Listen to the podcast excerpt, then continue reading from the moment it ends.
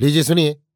सूर्यकांत त्रिपाठी निराला के लिखे उपन्यास, कुल्ली भाट का भाग नौ, मेरी, यानी समीर गोस्वामी की आवाज़ में। पाँच साल बीत गए, कुल्ली मुझसे नहीं मिले। कई बार ससुराल गया आया, मैं भी नहीं मिला। एक आग दिल में लगी थी, मैंने हिंदी नहीं पढ़ी, बंगाल में हिंदी का जानकार नहीं था, जहाँ मैं था देहात में। राजा के सिपाही जो हिंदी जानते थे, वो मुझे मालूम थी। ब्रजभाषा। खड़ी बोली के लिए अड़चन पड़ी। तब हिंदी की दो पत्रिकाएँ थी, सरस्वती और मर्यादा। दोनों मंगाने लगा। सरस्वती चेहरे की भी सरस्वती थी, मर्यादा अमर्यादा।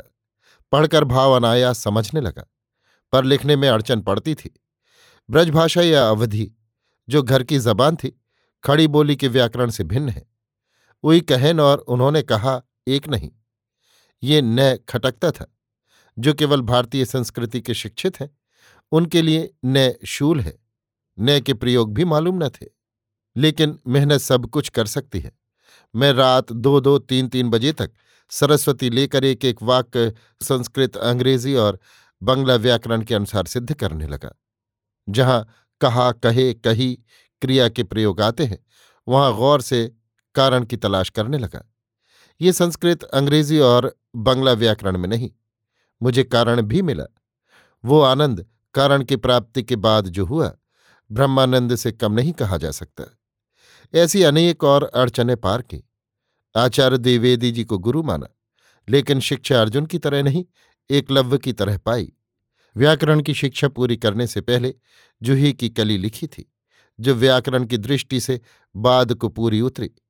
जिस तरह संसार के बड़े बड़े कवियों के लिए कहा जाता है कि सात आठ साल की उम्र से कविता लिखने लगे थे, उसी तरह अल्पबुद्धि में भी लिखने लगा था, लेकिन तब बंगला में लिखता था। दरिद्राणाम मनोरथ, जैसे वे भी उठकर कागज़ की पंक्तियों में खिलकर अज्ञात के हृदय में मिल गई। उनका कोई चिन्ह शेष नहीं। सोलह सत्रह साल की उम्र से भाग्य में जो विपर्य शुरू हुआ, वो आज तक रहा। लेकिन मुझे इतना ही हर्ष है कि जीवन के उसी समय से मैं जीवन के पीछे दौड़ा था, जीव के पीछे नहीं। इसीलिए शायद बच जाऊँ। जीव के पीछे पड़ने वाला बड़े बड़े मकान, राष्ट्र चमत्कार और जादू से प्रवाहित होकर जीवन से हाथ धोता है। जीवन के पीछे चलने वाला जीवन के रहस्य से अनभिज्ञ नहीं होता। अस्तु। मकतब की शिक्षा अर्थकारी समझकर मैंने छोड़ दी थी। तब अर्थ का व्यापक अर्थ मुझे मालूम नहीं था। इसीलिए जड़ार्थ से मेरा हमेशा छत्तीस का संबंध रहा।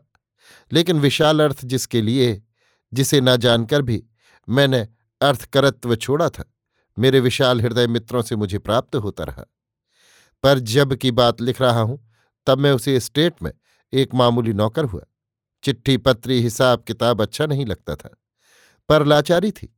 इसी समय राजा साहब को अपना थिएटर खोलने का शौक हुआ। बड़े आदमी की इच्छा पूर्ण नहीं रहती। कचहरी के बाबू नायक नट बनने के लिए बुलाए गए। सबके साथ मैं भी गया। मुझे एक बहुत मामूली संस्कृत का गाना दिया गया। इसलिए कि बंगालियों में अधिकांश संस्कृत का शुद्ध उच्चारण नहीं कर सकते। मैंने श्लोक याद कर रिहर्सल के दिन गाया। राजा साहब पर उसका बहुत प्रभाव पड़ा। उन्होंने मेरे लिए गाना सीखने का प्रबंध कर दिया। धीरे धीरे कला की कृपा से मेरी लोकप्रियता बढ़ चली। साथ दूसरों की ईर्ष्या भी। इसी समय इन्फ्लुएंजा का प्रकोप हुआ। पिताजी एक साल पहले गुजर चुके थे, इसलिए नौकरी की थी। नहीं तो हर लड़के की तरह दुनिया को सुखमय देखते रहने का स्वप्न लिए रहता।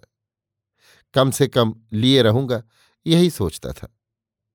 तारा आया, तुम्हारी स्त्री सख्त बीमार है, अंतिम मुलाकात के लिए आओ। मेरी उम्र तब बाईस साल थी। स्त्री का प्यार उसी समय मालूम दिया जब वो स्त्रीत्व छोड़ने को थी। अखबारों से मृत्यु की भयंकरता मालूम हो चुकी थी।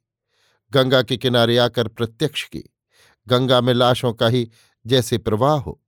ससुराल जाने पर मालूम हुआ, स्त्री गुजर चुकी है। दादाजाद, बड़े भाई देखने के लिए आकर बीमार होकर घर गए हैं। मैं दूसरे ही दिन घर के लिए रवाना हुआ। जाते हुए रास्ते में देखा, मेरे दादाजाद बड़े भाई साहब की लाश जा रही है। रास्ते में चक्कर आ गया। सिर पकड़कर बैठ गया। घर जाने पर भाभी बीमार पड़ी दिखी। पूछा, तुम्हारे दादा को कितनी दूर ले गए होंगे? मैं चुप हो गया। उनके चार लड़के और एक दूध पीती लड़की थी। उस समय बड़ा लड़का मेरे साथ रहता था, बंगाल में पढ़ता था। घर में चाचा जी अभिभावक थे। भाई साहब की लाश निकलने के साथ चाचा जी भी बीमार पड़े। मुझे देखकर कहा, तू यहाँ क्यों आया? पारिवारिक स्नेह का वो दृश्य कितना करुण और हृदय द्रावक था, क्या कहूँ? स्त्री और दादा के वियोग के बाद हृदय पत्थर हो गया, रस का लेश न था। मैंने कहा, आप अच्छे हो जाए तो सबको लेकर बंगाल चलूँ। उतनी उम्र के बाद ये मेरा सेवा का पहला वक्त था। तब से अब तक किसी न किसी रूप से फुर्सत नहीं मिली। दादा के गुजरने के तीसरे दिन भाभी गुजरी। उनकी दूध पीती लड़की बीमार थी। रात को उसे साथ लेकर सोया। बिल्ली रात भर आफत किए रही। सुबह उसके प्राण निकल गए। नदी के किनारे उसे ले जाकर गाड़ा। फिर चाचा जी ने प्रयाण किया। गाड़ी गंगा तक जैसे लाश ही ढोती रही। भाभी के तीन लड़के बीमार पड़े। किसी तरह सेवा शुश्रूषा से अच्छे हुए। इस समय का अनुभव जीवन का विचित्र अनुभव है। देखते देखते घर साफ़ हो गया। जितने उपार्जन और काम करने वाले आदमी थे, साफ़ हो गए। चार बड़ के दादा के, दो मेरे। दादा के सबसे बड़े लड़के की उम्र पंद्रह साल, मेरी सबसे छोटी लड़की साल भर की। चारों ओर अंधेरा नज़र आता था। घर से फुर्सत पाने पर मैं ससुराल गया। इतने दुख और वेदना के भीतर भी मन की विजय रही। रोज गंगा देखने जाया करता था। एक ऊँचे टीले पर बैठकर लाशों का दृश्य देखता था। मन की अवस्था बयान से बाहर। डलमऊ का अवधूत टीला काफ़ी ऊँचा मशहूर जगह है। वहाँ गंगा जी ने एक मोड़ ली है। लाशें इकट्ठी थी। उसी पर बैठकर घंटों वो दृश्य देखा करता था। कभी अवधूत की याद आती, कभी संसार की नश्वरता की। एक दिन पूछ पूछ कर कुल्ली वहाँ पहुँचे। पहले दुखी थे, मेरे लिए संवेदना लिए हुए थे। देखकर मुस्कुरा दिए। बड़ी निर्मल मुस्कान। मैंने देखा, ये सच्चा मित्र है।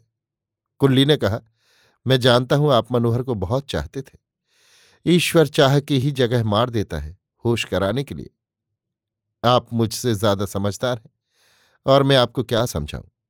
पर यह निश्चित रूप से समझिएगा, भोग होता है अच्छा वो है, जिसका अंत अच्छा हो। मैं अवधूत की कुटी की गड़ी ईंटें देख रहा था। कुल्ली ने कहा, यहाँ आप क्यों आए हैं? क्योंकि मृत्यु का दृश्य आपने देखा है।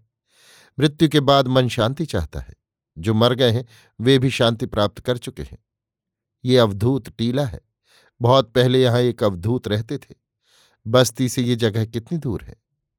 मरघट से भी दूर है, यानी अवधूत मृत्यु के बाद जैसे पहुँचे हो। यहाँ जैसे शांति ही शांति हो। कुल्ली की बात बड़ी भली मालूम दी। बड़ा सुंदर तत्व जैसे निहित था। मुझे बड़ा आश्वासन मिला।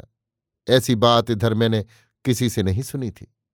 कुल्ली ने कहा, चलिए रामगिरी महाराज के मठ में दर्शन कीजिए। आप वहाँ हो तो आए होंगे। मैंने कहा, नहीं। कुल्ली उठे, उनके साथ मैं भी चला। अभी आप सुन रहे थे सूर्यकांत त्रिपाठी निराला के लिखे उपन्यास, कुल्ली भाट का भाग नौ, मेरी यानी समीर गोस्वामी की आवाज़ में।